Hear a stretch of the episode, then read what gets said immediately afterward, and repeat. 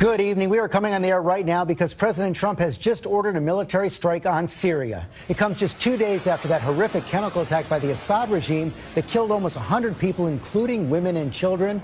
President Trump called it an affront to all humanity. Now he has retaliated.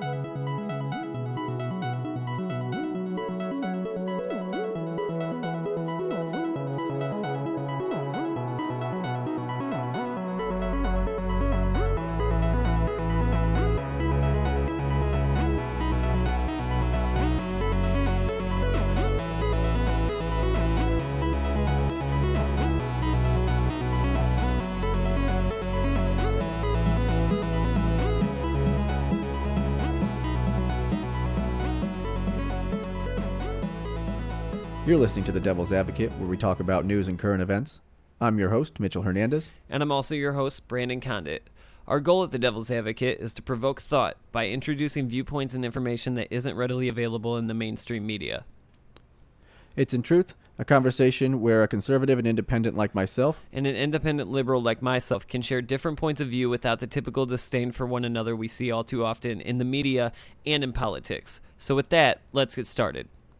On Tuesday, Syrian dictator Bashar al Assad launched a horrible chemical weapons attack on innocent civilians.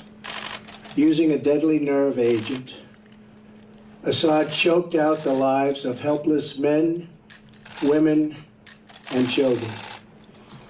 It was a slow and brutal death for so many. Even beautiful babies were cruelly murdered in this very barbaric attack. No child of God should ever suffer such horror. Tonight I ordered a targeted military strike on the airfield in Syria from where the chemical attack was launched. All right. So, obviously, there's Yeah. a lot to talk about this week. So, um, you know, as, as we all know at this point, the United States dropped bombs um, on some Assad some Assad aircraft and and attacked a base in Syria um, based on chemical attacks that Assad did through um on on his own people. right, they said on the sixth, or what is almost conclusive. Um, so uh, so to talk about Syria, which we're going to for the entire episode because there's Right. a lot to say about Syria. Um, but to to go to to talk about Syria and how we've we've gotten to where we are today this week um, with Donald Trump and and that's that Syrian base being attacked, um, we kind of have to go back to the beginning. So that's what we'll do. We'll do the normal two segments, um, and and throughout the course of the show, we'll go through the Syrian conflict and and then what happened this week and where we go Right. from from here. So, um, Syria's always been a big thing for for us, um, or it was a big topic Yeah, for us ever since the beginning. It you know it it's interesting. I think even as recently as last week, I'm pretty sure one of us uh, claimed that Assad was um, was, was there to stay, and we don't know about that. And actually, no, I'm pretty sure I agreed with you wholeheartedly. I don't know that. We we thought that that was necessarily the right way Yeah, to go, but think- was the way. yeah, I, I didn't think anyone going was go. happy that Assad was in power. I mean, it just seemed like whenever Obama had pulled out and was like, "Nope, that, that's fine," he had the you know the red line in the sand, and obviously there was no consequences. Um, so we all kind of just felt like, all right, that's the way it's going to go. We, I certainly did not anticipate that there was going to be another chemical attack. You know, this late in the game. According to Russia, they didn't Right. have any more chemical weapons. Yeah. So, you know, So so let's go let's go through Syria starting with um, with March of Mm-hmm. 2011. Um, we actually had found a pretty pretty great article that goes through the timeline, so we're going to go through that article. Um, we'll cite it obviously in the comments, you can take a look at it. And if you th- if if it's BS in your opinion, feel free Right. to send us that hate. We we love the haters. Um, but I actually think that this these are these are pretty concrete. Like this, there's no bias Right. involved with this article. So we'll post we'll post it down below. Um, so anyway, in March of 2011, the first anti-government protest, um, the conflict in Syria, which um,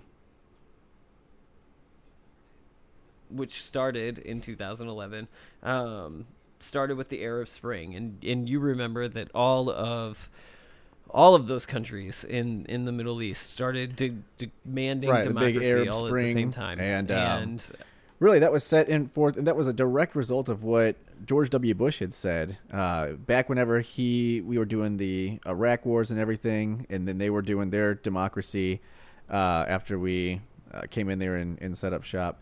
He was even cited as saying like that. This is my goal: is to see democracy spring forth throughout all of the Middle East, and it happened for the most part. The problem is that a lot of these democracies weren't there to stay. Uh, they either crumbled. Um, and, but Right. Syria obviously is the one that just didn't. It just kept going, and it started off as peaceful protests, and Well, just and- quickly ended up uh, Right. being- Well, and within a month, in April um, of 2011, the activists across Syria gear up for what they call Great Friday, um, hoping that it will become the largest anti anti-government rally ever. Um, and don't get me wrong, I don't, I don't think it's unreasonable to protest. No, yeah. Assad, like that guy, that guy's a bad guy. Um, on April 22nd, uh, was the deadliest day of unrest with 75 people um, killed in clashes with security forces. So Assad, from the beginning, as soon as these protests started, Assad was was sending. yeah, it was a peaceful be- protest at first. protesters and then to they started. The government started shooting on them, and then the protesters responded with started shooting back at them, and then boom. That's basically how this began. Was almost exactly on that date. Right, and then the following month, um, the both the United Nations and the U.S. imposed sanctions on Assad and his inner circle for the first. We love our sanctions. um, in an attempt to stop. I don't We- think they do very do. much. I mean, all they And do, I in my it- opinion, is just put the no, and I the dictator isn't going to be hurt by the sanctions. Their country will, so the people are going to get hurt. But he's going to have his Right. connections and his friends and everything. We see that with South Korea, where they're like, "Haha, this will stop them from you know having all of these weapons and whatnot." No, we're just going to let our people starve. So, right. Well, and I think it was about that time when you and I were discussing what do you do? Just, what do you do? Yeah, we famously had I don't know. What do you do? where- I remember you came in, you were like, "We need to arm the rebels." I was like, "Who the fuck are the rebels?" like, and you were like, "Oh wait, yeah, I guess I guess that wouldn't work." And then, Right. sure enough, a few months later, Obama, we're gonna arm the rebels. Like, Well, I don't know that it was a few months later. I think it might have been a couple years. Remember, America sat on their hands for not only like six years, but when that when that really first started going, like you and I debated on whether or not America was going to do anything, and I fully believed that Barack Obama would suck it up. He didn't want to be. He was the anti-war president, but I thought that just for from a humanitarian standpoint that Barack Obama would suck it up and we would end up going into Syria, pulling out of Iraq and Afghanistan, but going into Syria, and then the excuse that, or what he could tell his people who were going to inevitably be upset about war was. Look, what are we going to do? Now, the simple answer on what we could do is we could actually be humanitarians and take in refugees, but that's a story I think that that is time. that is So, a, the play that's um, a humanitarian theater. I think that that is not a, a true humanitarianism. It just makes people feel good. Well, what you get then, what you get in the reverse is we go into a country, Mm-hmm. we set up shop, we become economically responsible for that area, nation. and you know we have a his we have a history of that not going well. So, you know, I don't know. One No, seems cheaper, cheaper yeah, absolutely. It's, it's easy to let people So- get murdered and say they're they're on their own. Although arguably we've spent so much money over there, basically funding ISIS at this point because all the people that we gave the weapons to, as soon as the ISIS started rolling in, they were like, "Nope, they cut people's heads off. I'm gonna just put my weapons down. I'm getting out of here." And they were like, "Oh, look, cool, AK-47s and all sorts of fun guns." So you know, I, I think that when it comes to how much money we've spent, and we didn't really do anything, so- less less than one look of the at budget. just look at Europe. All those refugees that. that. are coming in, and as we found in those last segments, where they're not getting jobs because there aren't enough jobs for everyone, so they have to get on all of those benefits.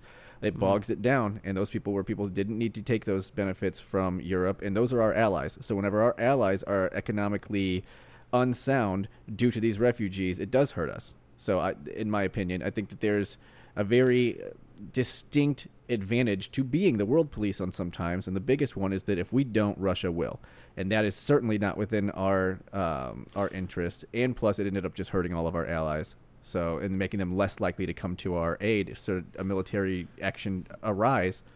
I don't know. I think I personally think Republicans give Russia way too much credit. Like Putin talks a big game, Putin's full of I shit. don't know. So um, there, there's no. The, first of all, Russia, Russia would. What would Russia do? Russia couldn't do anything to us. They first of all, they're not as they're in a way worse off economic Well, yeah, from an been hitting them with economic standpoint. Um, why would they? Why why would they go? Why would they do anything Well, to are a we? country more powerful? I mean, that's the than them? bottom line. Is is yeah, we seem strong, but our military is out of date. We all know that. I mean, we we know of our Hillary Clinton. More Russia out of date money than into their into their military. They're funding it up. So is uh, China. Less money. Less it money doesn't matter how we as long as I'm- it's effective. sure- Just because we put a lot of money into it and our contractors charge more money than they should doesn't necessarily mean that we're better funded or that we're better capable.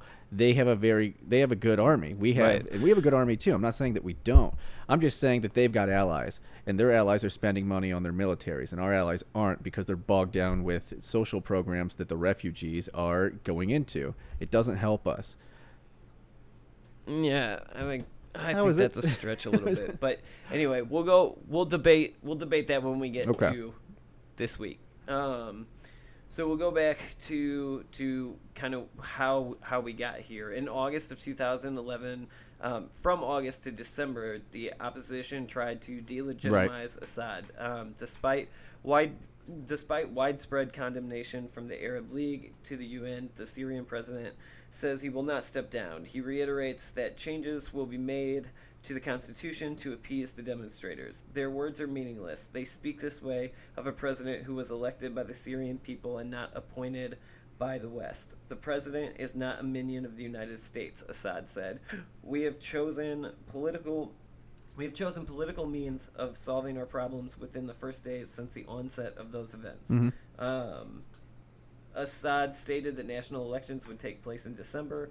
On August 24th, Syrian National Council, a coalition of groups in and outside the country opposed to Assad, was formed in Istanbul.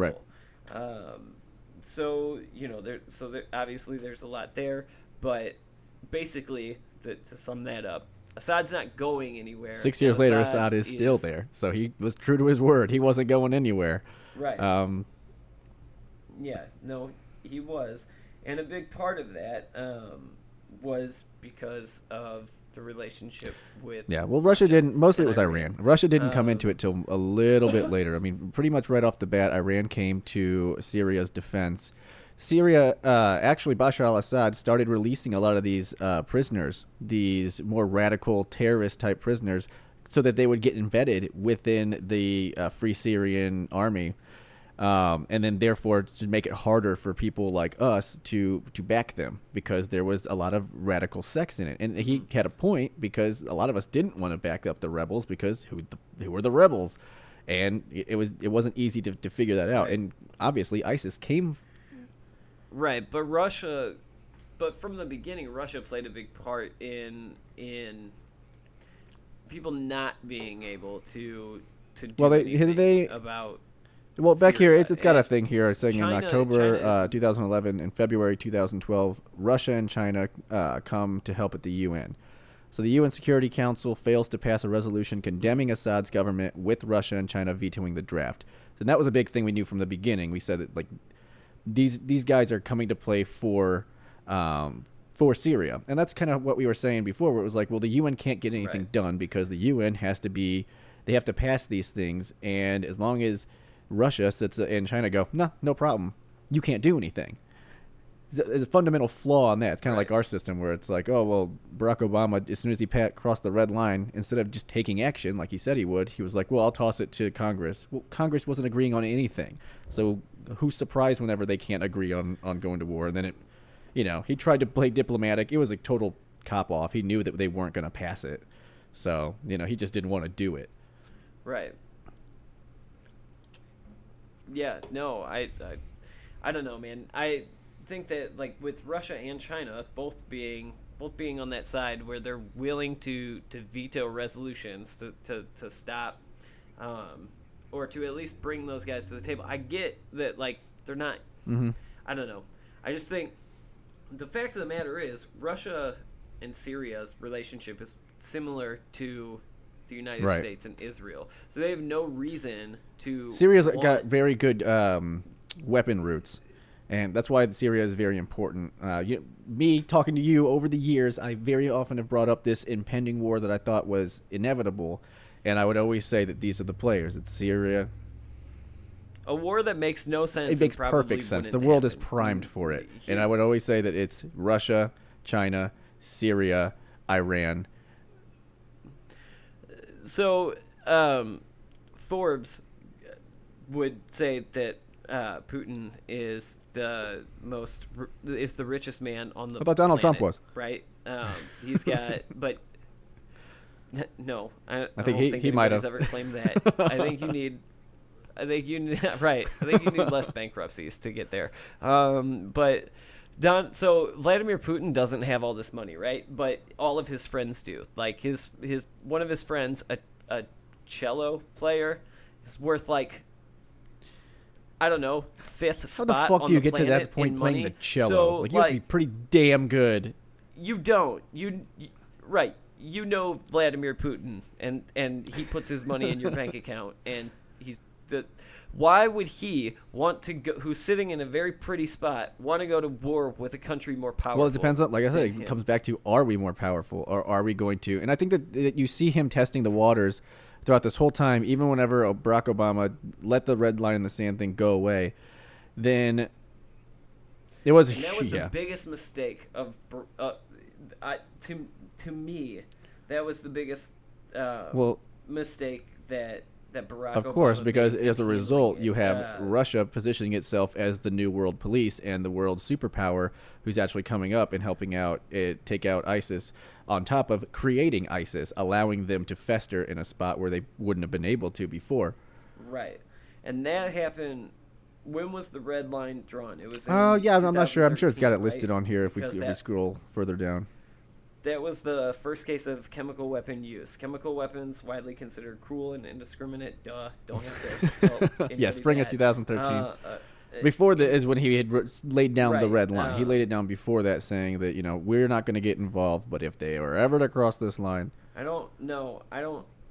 I don't believe that's right. I think he laid it down as a result of it. The first widely known chemical attack occurs um, near Aleppo on March 19th, resulting in dozens of fatalities, including government soldiers and civilians. The Syrian government invites Russian experts to investigate the attack. According to a Russian assessment submitted to the UN, sarin nerve gas was used in the chemical attack, and the rebels were responsible for making the sarin Right. and launching the attack. Um, the which bullshit. well, then it goes on to say a Um, second fatal attack occurs the- um, in the suburbs of Damascus, August 2013, claiming hundreds of civilian lives. The U.S. promptly blames the Assad government for the attack, saying the Syrian military uh, did it to push back rebels from several areas. Moscow dismisses the allegations as baseless. So already, right away, you know, you've got the same story that we saw this week with Russia going, ah, nah, that that's that, that doesn't sound like the Assad I know. He Right. wouldn't do that. so, Right. kind of a pattern here, a little bit of a pattern a going guy. on. So, Right. Um, and then it was it was August of 2013 when President Obama warns that the use of chemical weapons would tilt the mm-hmm. U.S. towards intervention, with France also threatening retaliation. Russia says it has guarantees from Damascus that it would not use or move chemical weapons arsenal. Damascus vows not to use its chemical arsenal against its own people, but leaves the door open in the event of a foreign invasion. U.S. Mm-hmm. Secretary of Defense at the time, Leon Panetta, signs a order to deploy two Patriot air defense missiles m- missile batteries to Turkey. The missiles are expected to bolster Turkish defense against And what a Syria. fucking play right there. Um, I mean, being like, I mean, we're not using chemical weapons, but if you were to attack us, we might have to. And basically put, putting that on top of us saying, well, if you Mm. use chemical weapons, we might have to attack you. I mean, it's a total, total bullshit move that we should have called out. And again, we didn't do it. We were just like, oh, okay. Well, shit. you know? Right. Now, here here's the thing, though. Um, reiterating his August 2012 vow to attack in the case of chemical weapons, Obama asserts the right to strike Syria without cr- congressional approval. Kagwako no dapuba? congressional approval. right. Say it ain't so. As as commander in chief. However, he said that Capitol Hill's support would strengthen in the response to the alleged uh, Right. chemical attack. And Capitol Hill said, Um, well, we can't agree on anything, so no. Right. So to be fair to Obama, He didn't try. He that's a- tried. again, Um, being Obama and seeing that the the type of opposition that he was that'd be like if Trump was like, "Well, I'll do it if the Democrats say we can." No, don't do that because they're never going to agree with you. You know? He right. knows that. Yeah, I mean that's not that's not an unreasonable. So I don't know. I've I've always thought the biggest the biggest flaw of Barack Obama's foreign policy was that we sat by and did nothing, and now we find ourselves in a much more difficult spot. Um, because like, well, what the hell do we do now? You know, like we're Well, let's see if the attacks I continue. I, mean, I think that We're- when it comes to everything that we got done this week, I mean, let's let's put it into perspective. For the first time, we've got Democrats on board with at least some Democrats on board with what we've been doing. We've got Republicans on board with what we're doing here. We've got I can't remember all the countries that came out, but France, England, Germany, you know, all these other countries that are like, "Yay, thanks for doing the job that we could never do. Yay, good job." But at least they're on our side. The only ones that are condemning it are like Iran, Syria, and Russia. Go figure. You know? Right. And I'm sure China would have said something, but they were sitting right next Right. to the president. So here's the here's the problem though. Here's the problem though. Like, what is the plan going forward? So we know that obviously th- that what got us to this point was Assad. Assad's not a good guy. First of all, the Arab Spring happened, so a bunch of people protesting want democracy. Assad's like, nah, not not playing that game. I'll just kill you instead. Um, and what actually started off the, the protest in Syria, which isn't actually in this article, but it was the first story, um, and you'll remember it. It was there was a 13 year old boy who was the son of um, of two of the protesters, right? And so the Syrian forces captured this boy, kidnapped this boy, um, mutilated his genitals, shot him in the head three times, and then sent him back to his parents. Then he made them go on state TV and tell him and tell the world that the rebels did it. Um, he used that boy and he used that family as an example of what he would do to anyone who opposed him, which is what Right. started everything between it. It, it started the opposition the Free Syrian that was Army. going to be violent against against Assad. And Right. obviously, so, um, it progressed. so that's what kicked the whole thing off. We were having Go that ahead. conversation. Um, that was whenever for, I can't remember. I mean, it wasn't the actual Syrian government army that was doing it, but it was obvious that they were people that he had hired out. And at that point, it was their policy of they were going door to door, house to house in these towns and getting out the whole families together, putting them on their knees, and executing them with shotguns and children, everything. And that was whenever, Mm-hmm. Right. if you remember all those conversations way back in like 2012 or whatever. I was sitting there saying like, this is the line where we have to do it, America. I because even at that point, I was still a little bit liberal, and I didn't want to see. And we had the whole no war for oil and a little bit liberal. Are you kidding me? This dude was like Elizabeth Warren is the next big, big I may thing. or may not I- have tried to I join swear the he Socialist was. Party. I heard point. it. So I was pretty liberal. May, oh my god! And I didn't Right. even remember so that. At some point, yeah. Fake news. This is But fake news. yeah, so it, you know, Um, I, I didn't want to be the world police and all that. But even then, I was like, America needs to stand up and say that you can't kill children, and that's why I was very happy to hear Obama or not Obama. Yeah. He never said it. Um, to hear Trump say it this week when he was like, "No, when you look at these pictures and you see these children, he called them babies, which they weren't babies; they were children. Um, you know, being gassed and you know laid out dead." He was like that. I knew I had to take action, and so I agreed. It was like that. Yeah. That is my stance. That was my stance the whole time. So uh, I was definitely glad to see it happen. yeah. So, so before we get into this week, let's take a quick little break. Um, I want, I got, I want to put in a couple more sound bites. Um,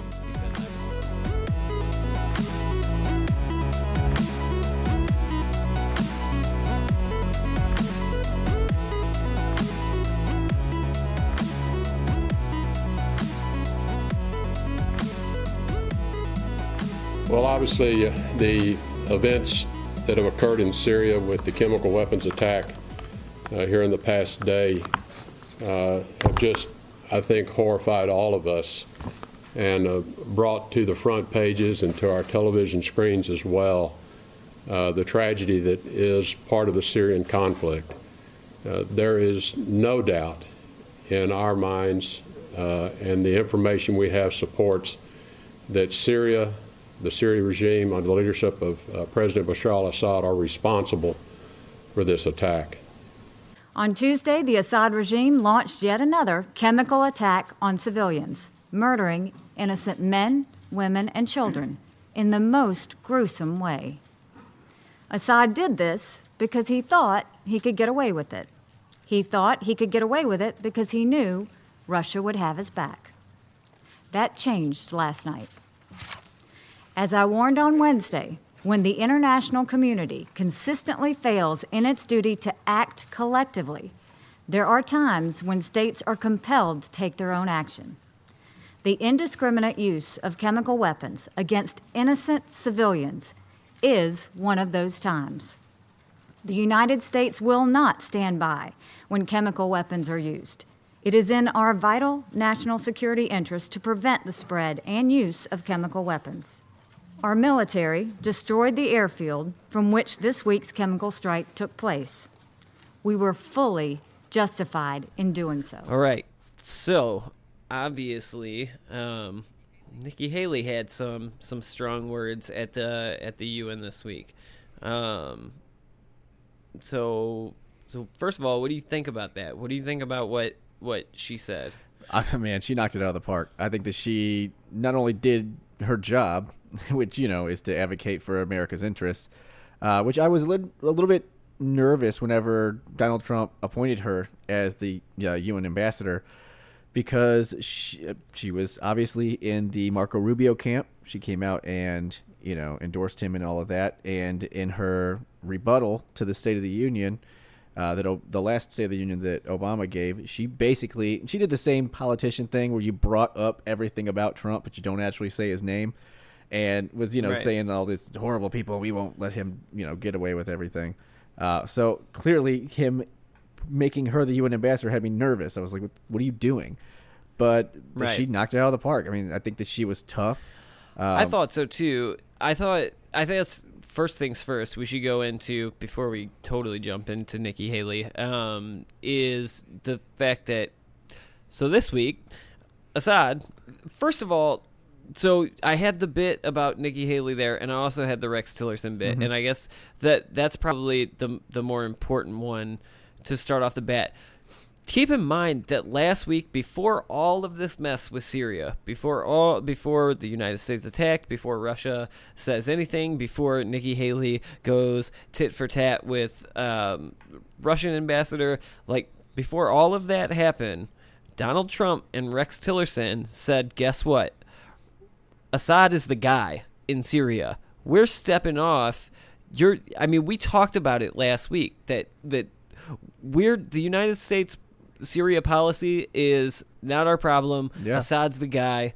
Um, and then what does Assad do? He wants to show everybody how big his crowd is, and he uh, and he goes and chemical bombs a neighborhood. Like what? Right. What are you? Now- what are you doing? The- the problem and now have- Russia's hands are dirty. Russia's probably pissed actually because The Russian connection. Ooh. we're we're responsible. Russia is responsible for yeah. Don't don't think that we stop.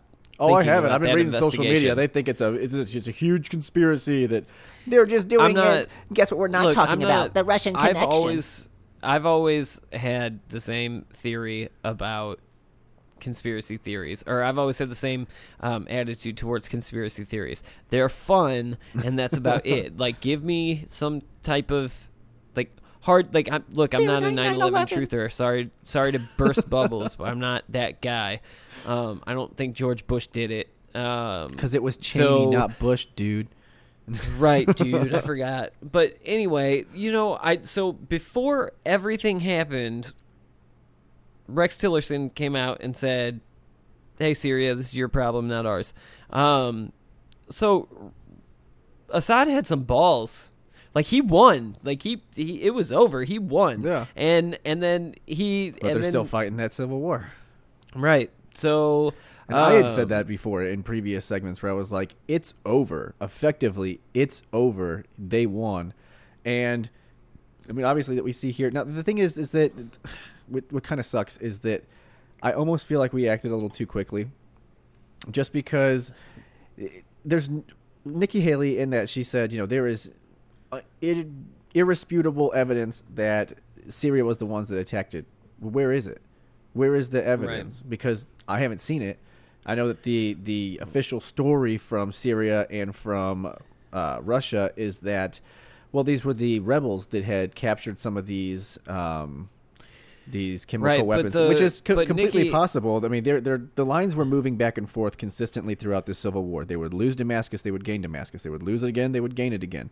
Things right, like but that Nikki. Haley, Nick, but Nikki Haley made the statement too that um, Syrian planes, government planes, took off from that airstrip Yeah. and circled the bomb areas twice within the nine minutes that the chemical bomb went off. Well, their So- story is that they did an airstrike, but that that somehow the explosion then hit the rebel uh, sarin gas caches. But that's not how it out. works, That- yeah, we we, had a, a technical uh, person came out and said, no, if you bomb sarin gas, it gets evaporated, it doesn't leak, it doesn't just Right. explode everywhere. So that kind of rebuts that. And also, again, we, we've seen this before, where Russia was like, no, they're not doing anything. Trust me. And then they have to come in there and they had to, di- you know, when they Right. disarmed So- the Syrian government, they disarmed a lot of um, of chemical weapons from them. So they definitely had them there. Um, but again, I just wish that there was more of a solid. I know that the rest of the world, of at least our allies, are you know saying, "Hey, good job, way to go." I just wish that there was a much more broader consensus because now when you listen to it in the news, you're constantly hearing the Syri- the alleged Syrian gas attacks, and I wish that didn't have that alleged there. I wish it was a 100% home run. They did it. That's why we did it. And I feel like it was Yeah, just see, a little too quick. I'm not I'm not hearing that as much. Um, I think it looks I think it looks like they did it. I think either way, does. Um, there had to. The thing is, too, it looks like Russia knew about it, and that brings up some. That puts some dirt on on Russia's hands more than the fact that it was just that it was used at all. But I mean, they they've got Russian fighters on the airstrip at the moments that those that that chemical is being loaded up. Right. Like, I'm not buying that you didn't know that was happening. You didn't. That didn't happen behind your back. So, right. You um, wouldn't think so. And you know, and also So if I'm Russia, I'm pissed at Assad. Like, the West told you that you won, and within 48 hours, you went and screwed that up. So, well, you I just mean, said it, Donald- that Russia would have had to be involved, so uh, they couldn't be pissed at them if they were in the loop. If they were right beside them, going, "Yeah, go for it. I'm sure we got this." right. You know. Yeah, I mean, I guess. Um, but but you know the problem with Syria and and the problem with I, so I thought initially, and you remember, I, I called you as that as that was happening, and um, as we were launching the airstrike on Thursday night, and I initially thought that's a pretty reasonable deal. Um, I I Right. understand why it was done. I think under it, it was the step that Obama didn't take, um, and I think that under uh, any other president, the same action would have been taken. I don't think it was a bad action to be taken initially. I just wonder what is the what's the game plan here now because it feels almost I don't too think there is similar. Uh, well, and that feels too similar to the Bush administration's war, which was let's go fight an idea and have no I no Well, this is very different. It's not fighting an idea. it's fighting an action. treat- it's fighting they, when they we treat terrorism though do that. like the West treats terrorism like it's a person. Like you can actually Well, you can Punish kill the groups if you shut down the groups. I mean, there's always going to be another right, group. but then there's always another group. You can't destroy terrorism, so like you, you don't You kind of can though. I mean, you can kill No, all the terrorists, and then you don't have to deal with it anymore. right until the next group pops up. There's always there. There have always been terrorists, whether they're Irish terrorists or Right. Middle Eastern terrorists or Russian terrorists. Like those, that's always existed. Here's the problem, though. We don't talk about those guys, the Russian terrorists or the uh, Irish terrorists, because somebody killed them. So we don't got to deal with them anymore. So they need to go and kill ISIS. That's the whole point. The fact is that we haven't been killing ISIS. We attack them whenever they try to take over another area, but we're not going in there Right. boots on. No one is. No one is, is putting. Besides, well, that's the Kurds and are that's fighting the them. problem with And- removing Assad, and that's where we're at now. Is like, so if we remove Assad, who takes over? Because unless we go in and set up shop, which is obviously going to take an economic toll. Um, what what's the game plan here? Because if we take Assad out, now that the West hasn't done anything for six years, and ISIS is there, what do you that do? land you isn't take barren. It's it's. I mean, yes, it'd be an economic toll to set up shop there. We'd get something out of it. It's not like we're gonna just one hundred percent completely go in there and, and get nothing for it. We definitely would. So you just need to be in that mindset of this is what we're gonna do now, and now we're gonna we're gonna come in here and, and, and take this stuff. Right. If if you're willing to if you're willing to um take the fact of the matter is, is, is so it's let's let's take a look at this. Barack Obama doesn't do it. He doesn't come in. He doesn't set up shop. He doesn't do it because a we don't. We're done with war. We've had the longest wars in American history. right. We're burnt out, and citing that economic tool of of that, you know, it's it's going to cost money, and also we're not the world police. Just assuming that no one else will fill that role, which I think is incredibly naive, and we also found was not true. Because of this, Syrian refugees have flooded into our allies' countries, bogging them down in their social programs because they've all set up their systems so that when you come in, you just get free stuff. And guess what? That has to come from somewhere. It has to come from taxpayers. So now they're at an economic disadvantage. The, the European Union is at a disadvantage. They're supposed to have our backs. The world is less safe. There's more terrorist attacks. Sweden had another terrorist attack this week. Uh, with another person. Again, it, it's sad it took them what four or five years to figure out you can get in a goddamn car and just run people over. But now that's the way to do it. They're not spending three years making bombs and trying to just uh, get them in Right. behind uh, areas. But though All of this takes an economic toll. All of this creates was less that okay, commerce. question. In Sweden, Mm-hmm. was that a refugee? No, it wasn't.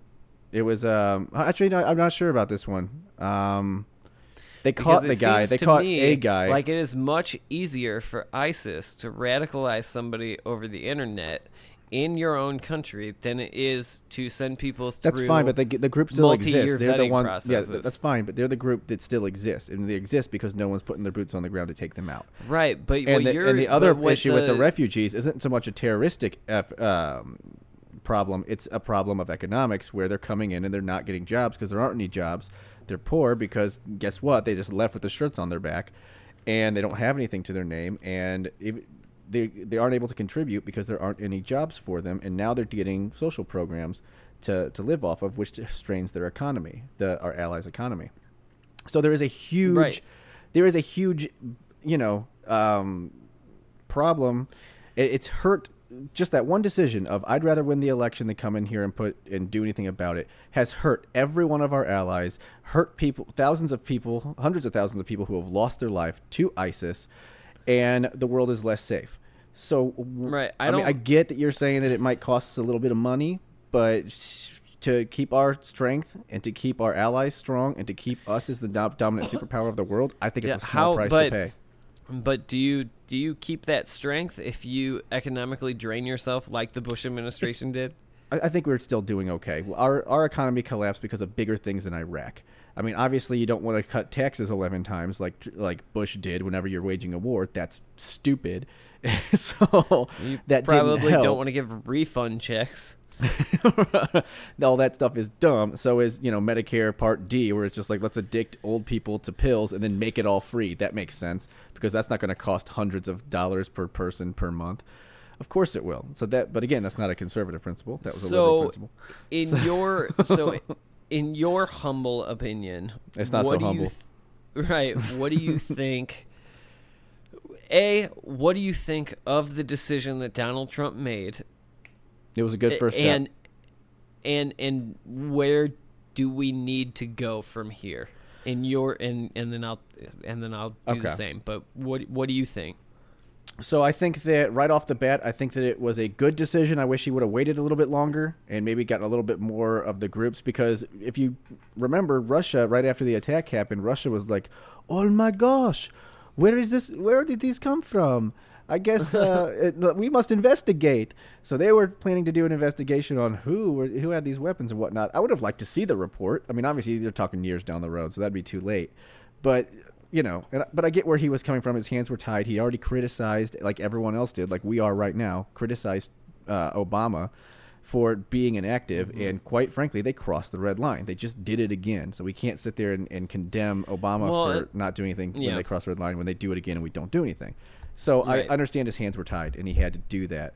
Where I, I don't think this is what we're going to do, but what I would like to see done is that we go over, put our boots on the ground, set up these areas. We we take uh, we're going to have to sort of fight the rebels because a lot of these rebels, if you remember, ISIS was originally part of the rebels, and then they moved out, and then they started fighting, they, and then Assad had to fight them off too, and then and everyone else was fighting them, but they started off as ISIS, um, the Iraq, uh, Iraq Syrian Islamic State. So that's where they started, and then they moved on to ISIL and whatnot, and, they, and, and all of that. But so there's some guys that are the rebels that aren't aren't our friends. So we would have to set up shop. We'd have to create a safe zone and start bringing these refugees back. And if you saw that CNN interview with one of the Syrian, um, I can't remember if he was a refugee or or not, but he was basically saying like he was praising Trump and saying this is what we want. We don't want to leave our country. All these people that came out and protested against Trump and, and the, the, travel ban and all that, these millions of people who protested, didn't say anything for years. Whenever we were being gassed, when we were being having being kicked out of our homes, our children were being murdered. It's nice that you want to let us into your country, thank you, but we'd like to stay in our own. And I think that that's a huge, uh, and it would create I think that that's the solution is that we need to get Syria back to the Syrians. And to do that, since Syria is not going to do it because Assad has already made that clear and they're backed by Russia, which is a, a strong superpower, we're going to have to back the Syrian people with actual military force. We're going to have to show up on the chess set and put down our pieces and say, this is, this is something we can win. So that's what I would like to see happen. Right, but then who do they hold democratic elections? Who runs that country I personally after? don't care. I don't care about democracy Here's as much pro- as, as oh. the other people. Right, here's the problem then. Who puts the next guy in power? Us? I think it, well, it depends. I guess if it's going to be us, then I think we should take it and we should own it and we should be say this is now our state and you can be Do a, we have a good do we have a good history with that? Not necessarily we don't, but I think Not that at all. sometimes well they, they have Not at worked in all. some they have worked in some situations because we've been doing this for a long time and so is every other part of the world. That's why yeah, a but they lot of haven't Africa worked for speaks how French. long? They they've not worked recently at all. We put Saddam Hussein in power. How Mm-hmm. did that work out? We put we put everybody in toppled him out power of that power, too. died six years ago. How did that work out? Yeah, well, the Um, problem is, is that we decided to take them out and then didn't replace them. So they were doing things that were were obviously not good. I mean, they were they weren't great guys, but at the same time, I don't think you're going to have anyone who thinks that yeah, I think that Saddam taking Saddam out was the right choice. Of course, it wasn't. So, right. Okay, but who do we? Who was? um God, man, I can't remember this dude's name now. Who was the uh, president or whatever of Afghanistan um, that Bush appointed? The uh, oil tycoon dude. I can't. I'm not gonna remember his name either. It was I a can't Arab remember his name, name. and I don't know it. I used to. Know, I used to know it. That yeah, we used to say it all the time, and now we don't know it. unfortunate. Um, Yeah. but but how? But even that, like, dude, I don't think we should put anyone else in power. I think we should put ourselves in power. I think we should set. When I say shut, set up shop, I mean not just put a base here and help them out. I say this is now ours, and we're the ones that are responsible for it. And I understand that that, that raises concerns with imperialism and creating and conquering and whatnot. But the fact of the Is matter that- is, is that they're so th- what about not getting the- done. So what about the will of the Syrian people? Do you? I think that they want to just live in peace, and if we're the ones bringing peace, I don't think they give a shit that they're going to be saluting our flag. I really do you don't. think? Don't you think that if we set up shop there, that all of those countries surrounding it would like that would be we would become an easy target, right? Like we could try, but if we actually put our resources down, we could we could stop anything. So just that that build would- a second United States in the middle of the in the It's middle a, a of the Middle United East, State. There would be another state. They're part of the United States. Right? In a very very vi- volatile area. Um, Right. That's why we. But we have the means to stop it if we actually try. We're just not trying. We're trying to bolster them up. Hey, we'll send you some troops. We'll send you some guns, and these guys Yeah, don't, don't- have the same training. They just don't, and they're not I don't know able to I knock like- these guys down. I don't know if I like your idea, but Well, what's your- here's, what's your here's solution? The, yeah, here here's where I here's where I get to pissing you off. Here- here's where I get to pissing you off right now because I don't know. I don't have like I don't I don't have a plan, and that's Right. The that's problem is that not having a plan is what got us into this position, and it's hurting our allies. And every one of our allies, and let's let's face it, we got dumb allies. That what surprises me, I never thought that we would actually do this. Like after, you know, after a couple of years, a few years, you're like, okay, this is probably not uh this is probably not going to happen. We're probably not going into Syria ever. so when the uh, eat the air all the time. yeah, I did. I'm, I'm glad you caught that. I did. Um, so when when Donald Trump launched that strike a couple nights ago, I was shocked. Um, and like I said, Yeah. I was initially ha- Well, I was nervous. initially I don't, happy. I don't want be- war with Russia. I mean, I I, could, I have gone on at I length don't about think- not wanting war with Russia. I don't think we're gonna get a war with Russia. Um, I don't think so. I don't you- think that they want to have war with us either. I don't think that they're ready. But I also No. didn't necessarily think that before we rebuilt our military that this was the time to start attacking people. No, but Russia, like North Korea, like um, like these guys are North Korea, talkers. yeah, that was the other one that would be part of the the war that I was when I was listing off all the other guys. Of course, North Korea comes into play on there as well, and you know they've got So, nukes and and, been saying they're going to nuke us for the past five years. That's the other interesting thing too. Is like a lot of news outlets and whatnot have been saying, "Well, does this show Kim Jong Un like, oh, Donald Trump is?" Here's the thing, and I had a conversation with uh, a buddy earlier, and my my thought was is it a good thing or is it a bad thing that the Trump administration was able to flip so fast? Because in in one in in if you look at it one way, you can say that um, Donald Trump's not going to be pushed around. So if if he has Yeah. a position on something and uh, you step over that line, he's not he's not going to take that. He will he'll push back. Okay, so that's one way to look at it. The other way to look at it is he's reactionary, and that can be dangerous in the wrong situation. It can Um, if if nukes are involved, but I mean that that's the the bottom line. I mean the thing is is that it I can't I should have looked up the numbers, but if you look at the active members of our military opposed to the active members of the military of the Russians, of the North Koreans, of the Chinese, it is we are staggeringly outnumbered. Uh, which is why I and when you look at the active forces in what, France, what England, these guys aren't going to do anything, or, or uh, Germany and all the other places. We didn't even let them have an army for forever. I don't know. I, I just think They're not going to be able to help us, and we're going to be I think it becomes a little bit easy. Keep in mind that you're kind of I don't even know if passive aggressively writing off our allies is is the right way to to say it, but you're kind of just forgetting that like the you are still talking about the most powerful countries in the world. So when are the, they're not the most powerful countries in the world? I think Just because they're first world histor- countries doesn't mean they're powerful. they have the money. Yeah, historically, you're going to go back into the 1400s and say, well, France. you know? No, We're not no, I'm not. anymore. But I mean, isn't that though what you kind of just did when you're like, we have a history of succeeding with putting dictators in place? Yeah, that's, that's at least like, 100 years. I mean, shit, we're only a 200 some odd year country, so we Right. can't go too far, too much farther back than that. So we have yeah. like a 75 year losing streak currently. So it's not it's not good. Um, Depends I on what just made that up. I I just made that up, and somebody's gonna attack me in the comments and It's be like, 75 years. no, I don't know. I no, we've got a losing streak within the, the last like 12 years, and and it's only whenever we started messing with the chess pieces and then not replacing them. 12 years. I mean, we did like, dude, we put in Saddam Hussein. We put in people in the 80s that like we then went Yeah. and took out. That we Yeah, we don't uh, have a no, good and history like I said, they're they're they're bad guys, but they weren't. Do you think that that Saddam Hussein was responsible for 9/11? I mean, he was doing No. bad things to his own people. No, I don't. I think Saudi. Arabia was responsible for 9/11, and they're not on the freaking Muslim ban list. So got that, got that cheddar cheddar cheese, dude. But, but regardless, like I'm saying, you know, when it comes to Assad, I think now everyone has, has said that he has to be removed. Russia's not going to remove him.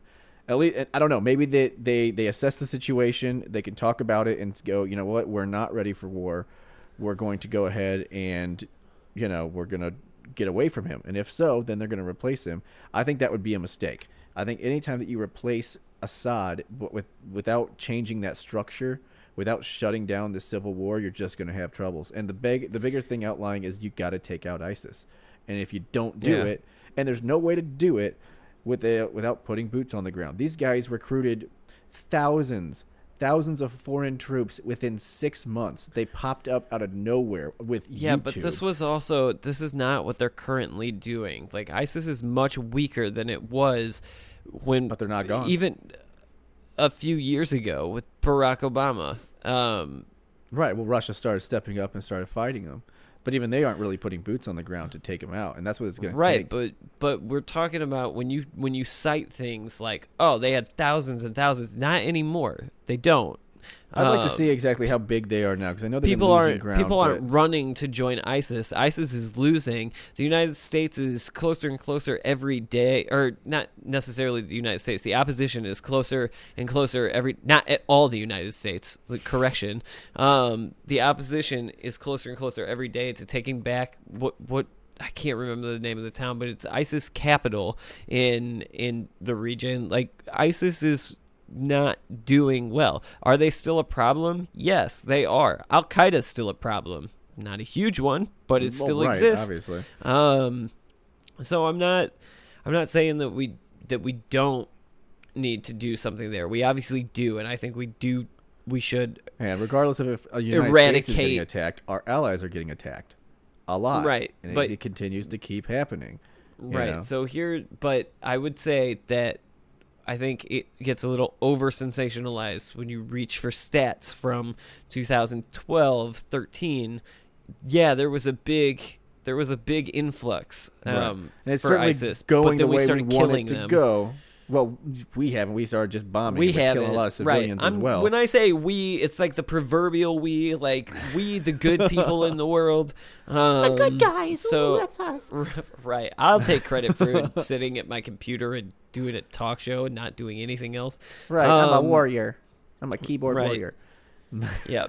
so anyway, I don't know. I, I I think we're in a really we're in a really weird spot right now because with the attack You never get said, but like other than saying you don't know. I mean, what do you want to see happen at this point? What I you- want to see. Here's what I want to see. I want to see the White House stay quiet for like a week, and because while they're being quiet, I want to see them actually come up with a plan for what we're going to do now. Are we just going to step? Are we going to step back and not and wait for the next chemical attack? And then if I we think do, that's the plan. Is that if you cross the red line, we'll attack you, and we're prepared for more attacks if you Like I don't think that they've come out yet and said Assad has to go. I think that they've come out. No, and said, No, Nikki the Haley came out- Thinks that Nikki the rest Haley- of our allies think that Assad needs to go, but I don't think they've ever come out and said No, we're going to make it. Nikki happen. Haley came out Friday, I believe, or yesterday, um, Saturday, and said that um,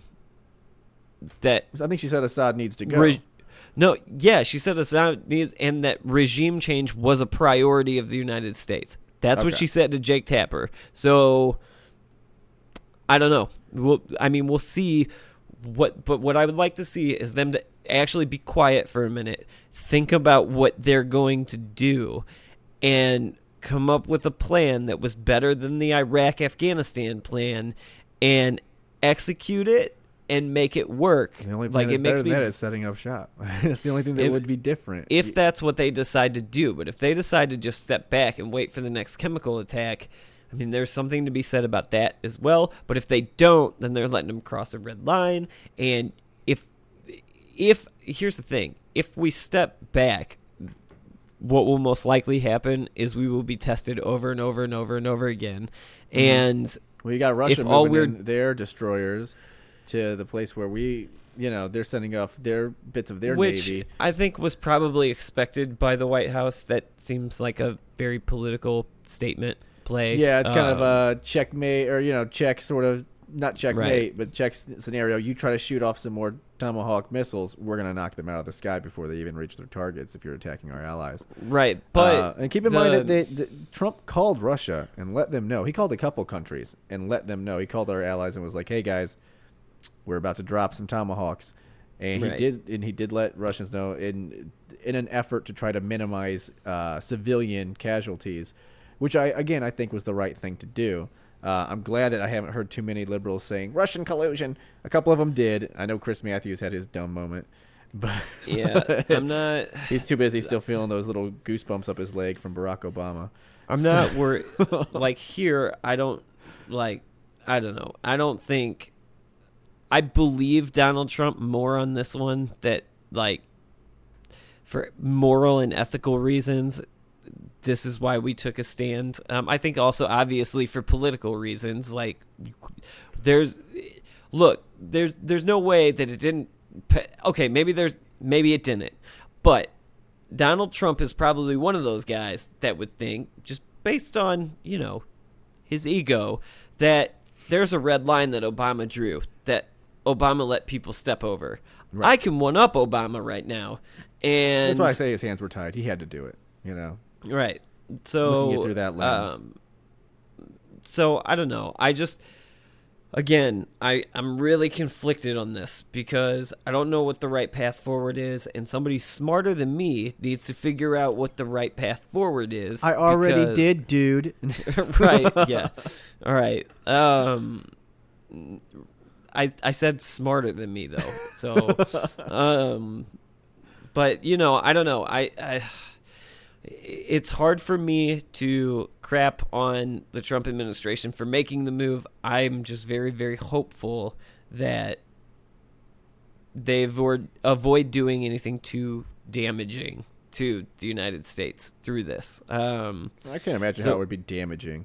You know, I think that not doing anything would be way more damaging than to take this this attack. You know, especially after seeing the re- the reaction of all of our allies. It still irritates me that they love whenever we intervene, but they won't do it themselves. I mean, France is the closest with all their strikes, but you know, Yeah.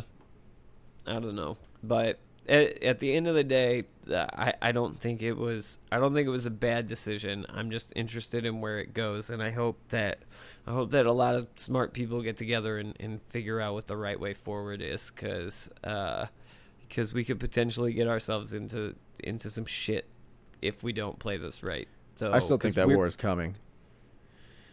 I don't. So um, we'll agree to disagree on that one. So Until anyway, it happens, and you have to buy me a burger. All right, that's fine. I'm still waiting for my Donald Trump ass tattoo. So, um, I'm just saying, deals are deals, bro. That's um, right. I actually don't want that. So, um, so this just in, if we haven't mentioned it before on the show, I was told that I would be getting a paid for Donald Trump tattoo on my buttocks if Hillary Clinton didn't win the election. I'll still Um, pay I for that. I was, yeah, I don't know. I just like I'm busy that day, so, um, so anyway. But I think that's a good place to to end this. The president, uh, we are told at this hour, has removed Steve Bannon, of course, his chief strategist, from the Principals Committee of the National Security Council.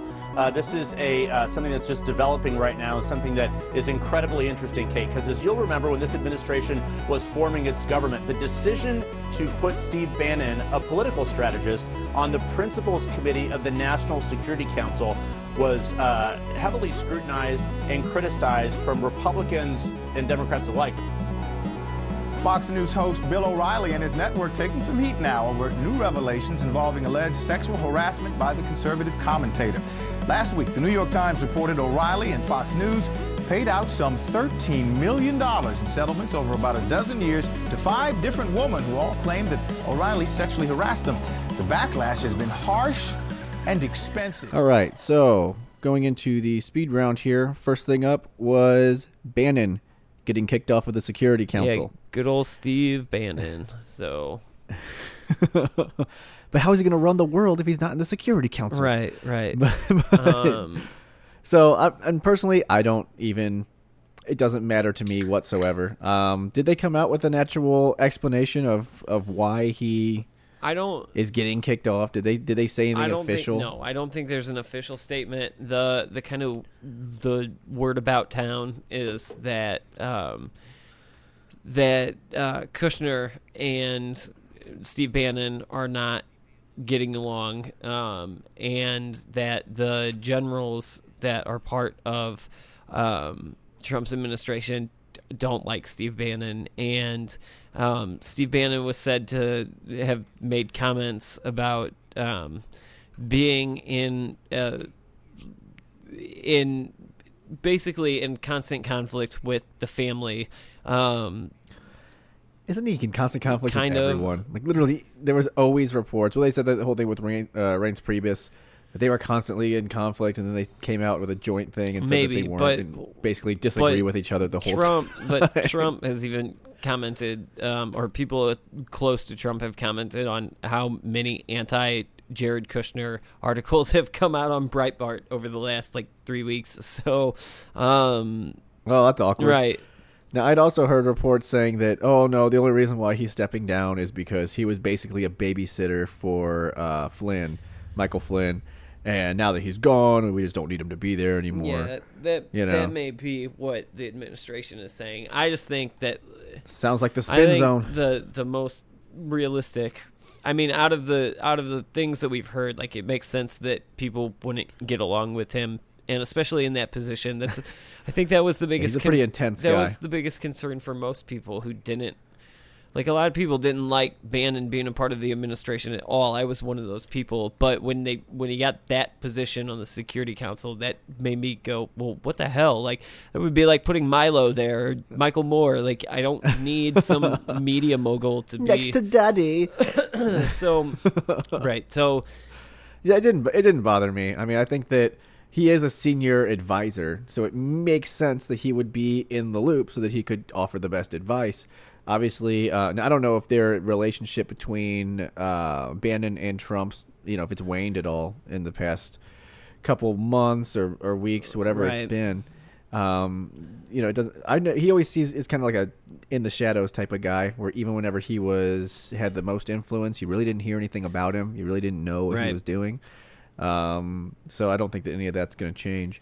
Uh, personally, I don't care. Yeah. I don't care that he's not sitting in the meetings at I, all. I mean, if I don't care. I like the the military action that took place. So whether he was involved or not in that decision, I think that they've got it covered. Right. Yeah. I mean, for me, I don't. Well, I guess I care in the sense that, like, I'm kind of glad that it happened. I didn't like that Bannon was there in the first place. I don't like Steve Bannon. Um, I don't like Breitbart News. I don't like pe- President Um, Bannon. right. So um, yeah, I shared that meme a couple times. Um, I'm not I'm not gonna lie. Um, but you know, so it doesn't it doesn't bother me that somebody like that's gone. It wouldn't bother me if Barack Obama had put Michael Moore there. Like I would be like, you know what, you should probably not be on the. Not the choice I would make, but you know, it's your it's your cabinet. I would it's your I would be calling for that decision to be changed. So I'm not I'm not upset that Steve Bannon is gone. I don't. It's not to me. It's not a huge story. Still, Steve Bannon's still around, so it's not a huge story. But I think it's a good step. So I don't know. Yeah. So th- so that's Steve Bannon. Um, the other story that happened this week uh, was Bill O'Reilly's like 27th accusation of sexual harassment. Um, so I mean, he's he's trying to go for this whole record with Bill Cosby. I and know Bill they got, Ailes, like, their little bet going um, on. you know, at- at- all all Yeah. of So all I of watched Fox and thing. Friends. Um, so right. I don't know. I don't doubt it. These I- dudes are no. dinosaurs. I, mean, they come from a different era where you know You could if you're the slap women on asses you and wanna- smoke on airplanes. So. Yeah, that's right. It was a different time, and I think they're they're byproducts of that time. So I don't I don't know, think I don't doubt it for a second. I don't Now, think that's an excuse. That's not a pass, but uh, No, know, it's not. I'm just saying that yeah, that I think that that's what. So what do you think about- Now, obviously, I don't think that there's So what do you slam dunk. What do you think about it. the fact that um, like advertisers are boycotting Bill O'Reilly and boycott and uh, and and some Fox as as a network? What do you think about that? Do you think that's right? Do you think that do you think that jumps to a conclusion too fast, or do you think that twenty seven Yeah, well, allegations here's where- is enough to be like ah, he probably did it? so. um, I got to get 30, man. Right. 30 or nothing. No, but I think that I'm kind of torn on that because I understand, like, right now, advertisers are pulling out of everything. And the reason they're doing it is because of social justice Yeah. warriors. And social justice warriors are particularly taking the deepest of pleasures in ruining careers. If you think that they that you have culturally appropriated someone, social justice warriors will jump into their keyboards, they'll just bang away at them, and now you've lost See, your I can I can And- understand that in specific instances, but in this one, it feels a little bit different to me. In this Um, one, yeah, but I also don't think that if the social justice warriors were around, that these advertisers would give a shit. I really don't. I think they and they would say, "Oh well, it's not proven yet," and blah blah Yeah. blah. So we're still keeping it keeping it going. I think they're only everyone is skittish. I mean, you see what's, what's happening on YouTube, but- where advertisers are just jumping ship yes, on, uh, from everywhere. agree, but I think that I I don't know in this case if they wouldn't because I think that rape is something to. I think they're right to do it. Harassment I think they're right to- to- well- to be um, to something something to be skittish about. And the only re- and I said rape and uh, because as you were making your they didn't do this twenty six times before. well, and I'm not saying that he raped. Like the charges aren't rape; they're sexual harassment. Um, didn't didn't offer somebody a job or didn't help her get a job because she refused his sexual advances. That's the story. Um, right, and that's kind of slippery. so, because, but I bring you up know, that rape can go either because while you were making your point, I thought back to a couple years ago. Um, EA Sports had an issue where Patrick Kane, a Blackhawks player um, for the NHL, was um, accused of raping someone, um, and they immediately took Patrick Kane off the cover of NHL 16 or I, I think it was 16. Um, Yep. and like immediately he's still playing now so- he wasn't he wasn't found um he wasn't found guilty and they never apologized i don't think they needed to i also wasn't i think if there are rape allegations surrounding you then it's probably fair for advertisers to pull from you um yeah, rape's not a good no, look. it's not. You know, it's probably not what so, you want but your I do product understand associated your with. point about other things. I think, like with the Confederate flag a couple of years ago, um, there was like this whole you Look at you, Nikki you Haley. Can't, you can't um, sell a Dukes of Hazzard toy now because of the Confederate flag.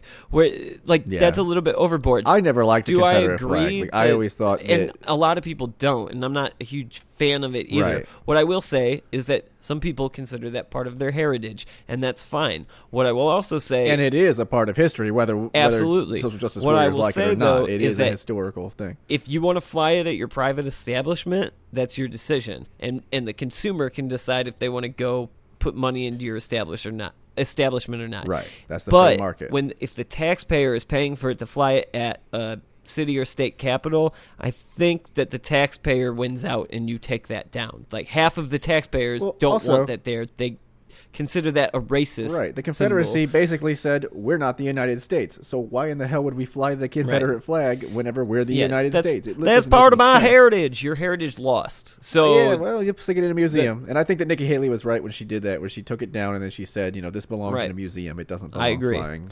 I know. agree.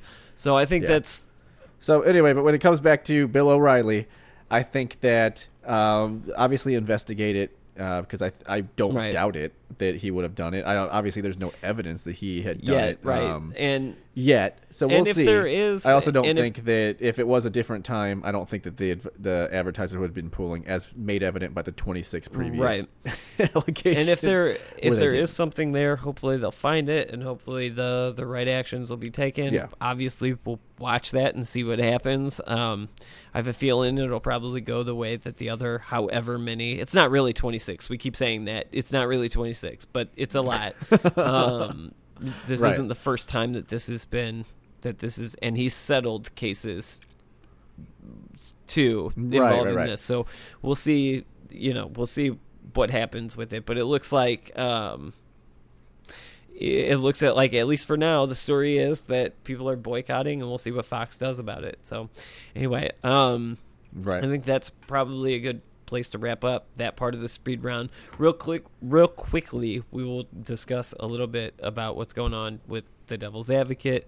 Um, first of all, our the show is up on Google Play now, um, so you can so you can download it that way, or you can stream it that way. Um, we're probably be getting away, breaking away from SoundCloud for right now because Google Play just it, it's we're there's more access um, for for listeners to better to- fit. Yeah, it is. It is. I, I really think that there are more people. Um, so good. YouTube or I'm sorry, SoundCloud is great, and we will keep the content that's on SoundCloud up on SoundCloud. Um, but And we still use SoundCloud for our music. Yes, we do. Obviously, we like right, SoundCloud. we do. Um, and you can check out that SoundCloud if you are interested in, our music. Mitch and I. Good morning, good morning. Good morning. Um, it is available on SoundCloud, also on Facebook. Um, that's our little project that we do. Um, so so you can check that out as well. Um, so Google Play is kind of what we're doing right now. I, iTunes is still in the work. Podcast Addict is still in the works. As soon as we have more information on that, we'll obviously update all of the social media accounts. Um, we have brought in our buddy Frank um, Everhart to help us do some of these website managing and and help us out with the social media and, and getting things to run smoother for you, the listener. So we are doing that. Um, Mitch has got some some YouTube stuff to talk about. Yep. We are well. We've always been on YouTube, but we're currently trying to get uh, video up. This should be the first um, week. Eleven will be the first week, uh, hopefully, in which we have side by side video of us, you know, doing what we do. Uh, where previously I would basically have the audio of the week from the podcast and then just insert pictures.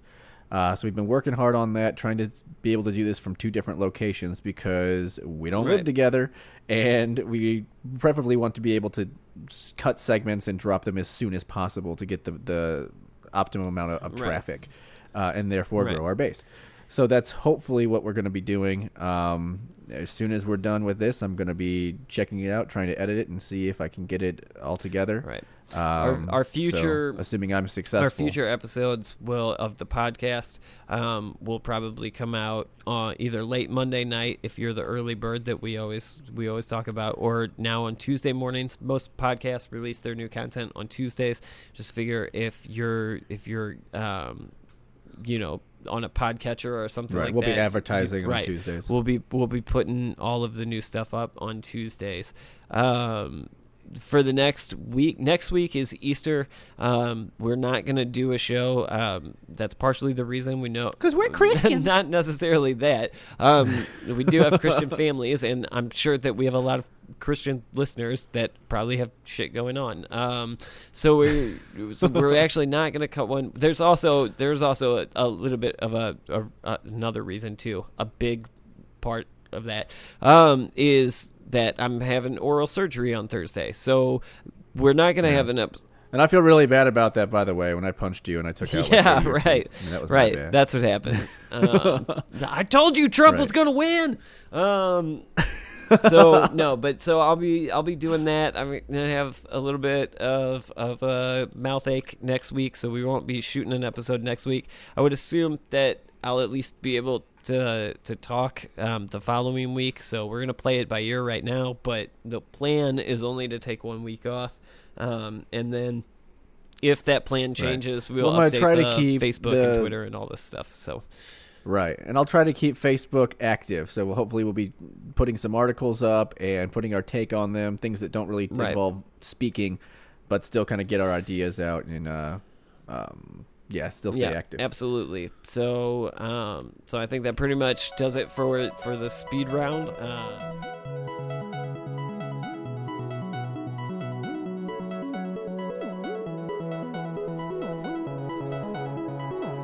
Well, that about wraps up the discussion this week.